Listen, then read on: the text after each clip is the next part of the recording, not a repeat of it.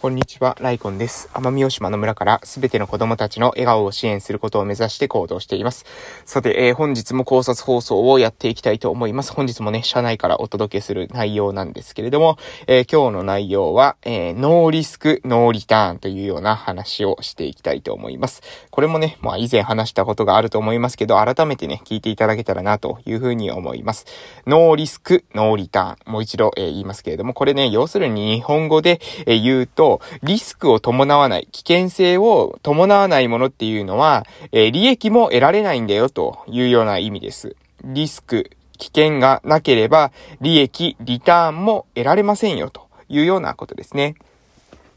で、このことをですね、なぜ、え話すのかというと、えっ、とですね、皆さんの中でなんかね、リスク回避、リスク回避っていうことばっかりをね、してしまっている人ってね、えー、少なくないなと思います。もちろん、あの、失敗の、なんだろうな、絶対に失敗するっていうような方法を何回もね、連発してしまうのは、それはね、学習してないっていうことになると思うんですよ。また同じ鉄をお前は踏むのかとえいうことは、これはね、もう、あの、ナンセンスだと思うんですけれども、でも、あの、何も行動していなくて、えー、で、それだけ、それでいてですね、やりたいことだけはでかいみたいなのも、これもね、えー、またね、問題なんじゃないかなと思います。重要なのは、私たちの世界っていうのは基本的にですね、リスクとリターンっていうものは表裏一体になっているということですね。なので、リスクがあればリターンがある。リスクがなければリターンがないということです。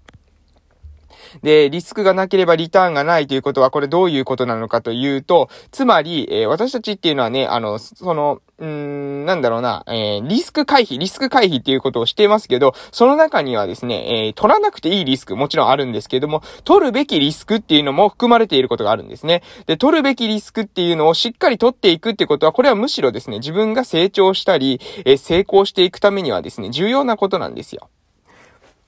で、えー、全部リスク回避してしまえば、もう何も起きないわけですからね。現状維持なわけです。で、ここで、えー、押さえておかなければいけないのは、現状維持というのは交代であるという風なマインドセットですね。えー、これがあれば、現状維持をしようという、現状維持して、えー、失敗していないっていう状態はまずいということを、えー、に気づくことができます。えー、そうしないと、えー、現状維持していることに対してですね、えー、もうまずいという風に思わなければ、本当にね、リスク回避だけを、えー、するってことになりますので、現現状維持っていうのはよろしくないんだよということを、えー、まずね、しっかりと認識しておく必要があるかなと思います。じゃあなぜ現状維持って良くないのかということなんですが、えー、現状維持が良くない理由というのは、えー、現状維持っていうことはですね、え本質的にありえないからです。え自分は現状維持することはできる気がしていたとしても、世の中っていうのはですね、諸行無常というふうに、もうこれはあの仏教の言葉でもありますが、諸行無常であるということですね。つまり、諸々のものというものは、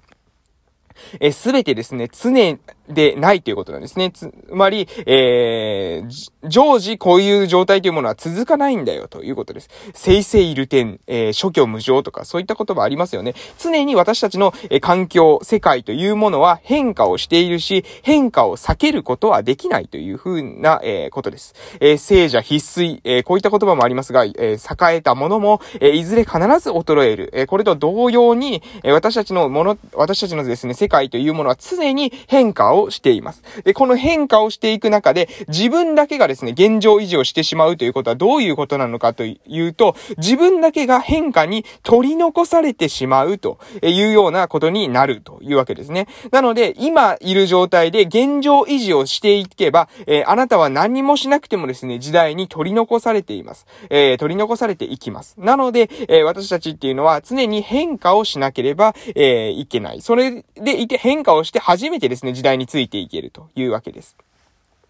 で、この変化のスピードというのは、年々ですね、速くなってきているというふうに言われています。それは、え別の言葉では、ブーカの時代なんていうふうに言われますけれども、えー、変動する時代ですね、えー、私たちの先が読めない時代とも言いますが、えー、そういった時代においては、え先が読めていない変化が激しい、それだけね、え日々の変化が激しいということなんですけど、えそれだけ変化が、ま、目まぐるしい中で、自分だけが現状維持、足踏みをしていたら、世の中はトントントンと進んでいってしまって、自分だけけね、え取り残されてしまうということになりかねません。え若い子たちっていうのは次々出てきますよね。え毎年毎年新社会人が誕生していますけれども、えそうやっていけばですね、私たちっていうのは常に、えだんだんだんだんとオフルになっていくわけです。えオフルになっていけば、新しい人たちに、えー、よってですね、私たちの価値観、私たちの生き方っていうものっていうものは刷新されていきます。だんだんだんだんと、えー、今で言うと、まあなんだろうな、スマートフォンとかインターネットを使えないという人が生きづらいような世の中にだんだんだんだんとなってきているというふうに感じませんかね。えー、私は感じるんですけれども、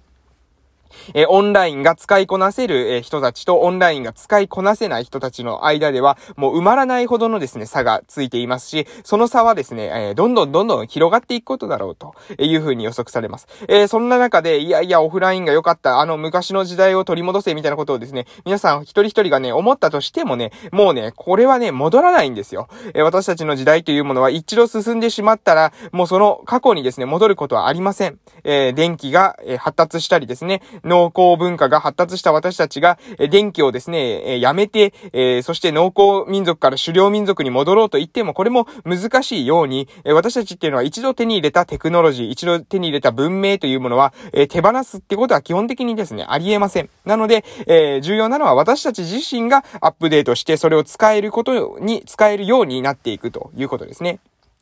時代の変化に取り残されない。えそのためには変化をし続ける。変化をし続けるためには何が必要なのかというと、必要なリスクを取っていくということですね。つまり、えノーリスク、ノーリターン。かつ、えー、現状維持というのは交代なんだ。えー、なぜかというと時代は前に進んでいるから、えー、この認識をね、常に持っておく必要があると思います。えー、皆さんは、えさて、えここ最近どういったリスクを取りましたか？どういった自分のその何ですかね、できること以外のことをしてみましたか？チャレンジをしてみましたか？っていうことなんです。えこれを言われた時に、うーんという風に考えてしまって何もね、自分の中で変化を、えしようとしていない、えリスクを取ろうとしていない、チャレンジをしていないというのであれば、あなたはですね、実は交代してるんです。それは、えー、あなた自体が後退してるんじゃなくて、時代が進んでいるので、えー、あなたがその場で足踏みしていると、時代からすると、だんだんですね、取り残されていっていますよ、ということなんですね。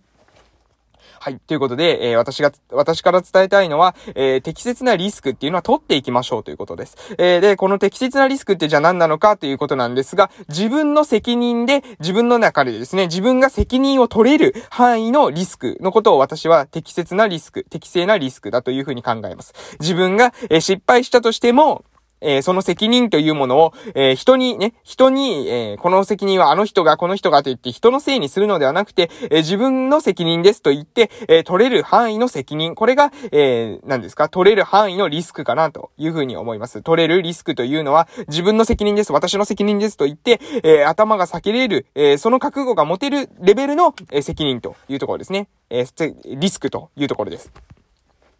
で、かつ、えそのリスクの中にも、ただ、まあ、それはですね、自分が取れるか取れないかっていう軸で、え、今判断しただけで、え、そうじゃなくて必要なえー、必要なリスク、必要じゃないリスクという観点からも分けることができると思います。じゃあ必要なリスク、必要じゃないリスクっていうのはどこで線引きをするのかというと、必要なリスクというのは、それをすることによって、えー、データが得られて、次の打ち手に、えー、少なからずいい影響が生まれると考えられるリスクですね。失敗した、どちらもですよ。えー、リスクを取るってことは失敗する可能性があるわけですよね。で、失敗したとしてください。あなたがそのリスクを取った後に失敗しました。失敗した後に、果たして新しいデータは得られますかっていうことなんですね。で、その新しいデータをもとに、次のアプローチの成功確率を上げるような、えー、修正ができますか？そういった挑戦、そういったリスクであれば、えー、取るべきだというふうに思います。なので、取るべきリスクク、取らないでいいリスクっていうのは、失敗した時に、えー、どういう風なデータが得られるのか。そして、失敗した時に前進できているのかどうかですね。次の成功確率が上げれているのであれば前進できてますし、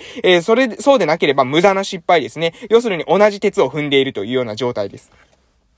なので、えー、あなたが、えー、失敗した時に、えー、データが得られてるのか、それとも、え前進してないのか、ここの判断が重要かなというふうに思います。そしてこれが一つ目。これが一つの、え軸ですね。取るべきリスク取らないでいいリスクという話です。えそして、で、取れるリスク、取れないリスクという話になると、えこれは自分の責任、自分の責任、これは私の責任ですと言って、え言える範囲のリスクですね。これは完全に取れてるかどうかわからないですよ。自分がもし失敗してしまった、そのこけった影響というのは、周りの人にですね、少なからず影響を与えてしまいます。えなので、それをね、恐れすぎていたら何も行動できないんですけど、そうじゃなくても、間違って失敗してしまった時に、ごめんなさい、これ私が、えー、挑戦して失敗してしまいましたっていう風に、えー、言える範囲の、え、リスク。それを言葉で言える、周りの人にそれを伝えられるぐらいの、え、リスクですね。えそれが、え私たちが取れる範囲の、そのリスクの、まあ、うん、あの、大きさなんじゃないかなと思います。なので、自分でですね、コントロール、えー、なんだろう、自分でも責任が取れない、えー、だから人になすりつけるしかないみたいなものは、えー、そういったリスクはね、取ってはいけません。それはなぜかというと、それはあなたが取れる、えー、リスクのレベルを超えているということです。で、えー、無駄なリスクを取る必要もないと思います。無駄なリスクというのは、えー、それをやって失敗した時にですね、何も前進しない、何も新しいデータが得られない、えー、リスクのことですね。これは取る必要がないと思います。で、その逆にですね、その二つを、以外のもの、その二つじゃない、えー、逆のリスクというのは、えー、積極的に取っていくべきだろうと思います。えー、自分がまず、え失敗した時に、えこれは私の責任ですとみんなに、え胸を張って言えるような、そういったリスク。え、自分が取れる範囲のリスク。そして、えー、失敗した時にですね、失敗した時に、えー、新しいデータが得られて、その次の打ち手にそのデータが活かせるような、え成功確率が上げられるようなリスク。このリスクっていうものは、え取っていくことが、え重要じゃないかなと思います。えということで今日の内容以上でございます。えノーリスク、ノーリターンという風な話をしました。リスク回避、リスク回避といって、えみんなね、もう全部のリスクを回避しようとする人がたまにいますけど、そうじゃなくて、リスクっていうのは適切なリスクは取っていくべきなんだよ。そのことにによってむしろリターンも得られるし、成長にもなってくるということを、えお伝えしたかったので、こういった話をしました。それでは以上でございます。えライコンラジオでは朝と夕に1日2回配信をしておりますので、えまたですね、お時間ある時に聞きに来てくださりますと大変嬉しいです。えー、ラジオトークで配信してますが、ポッドキャストとかですね、えー、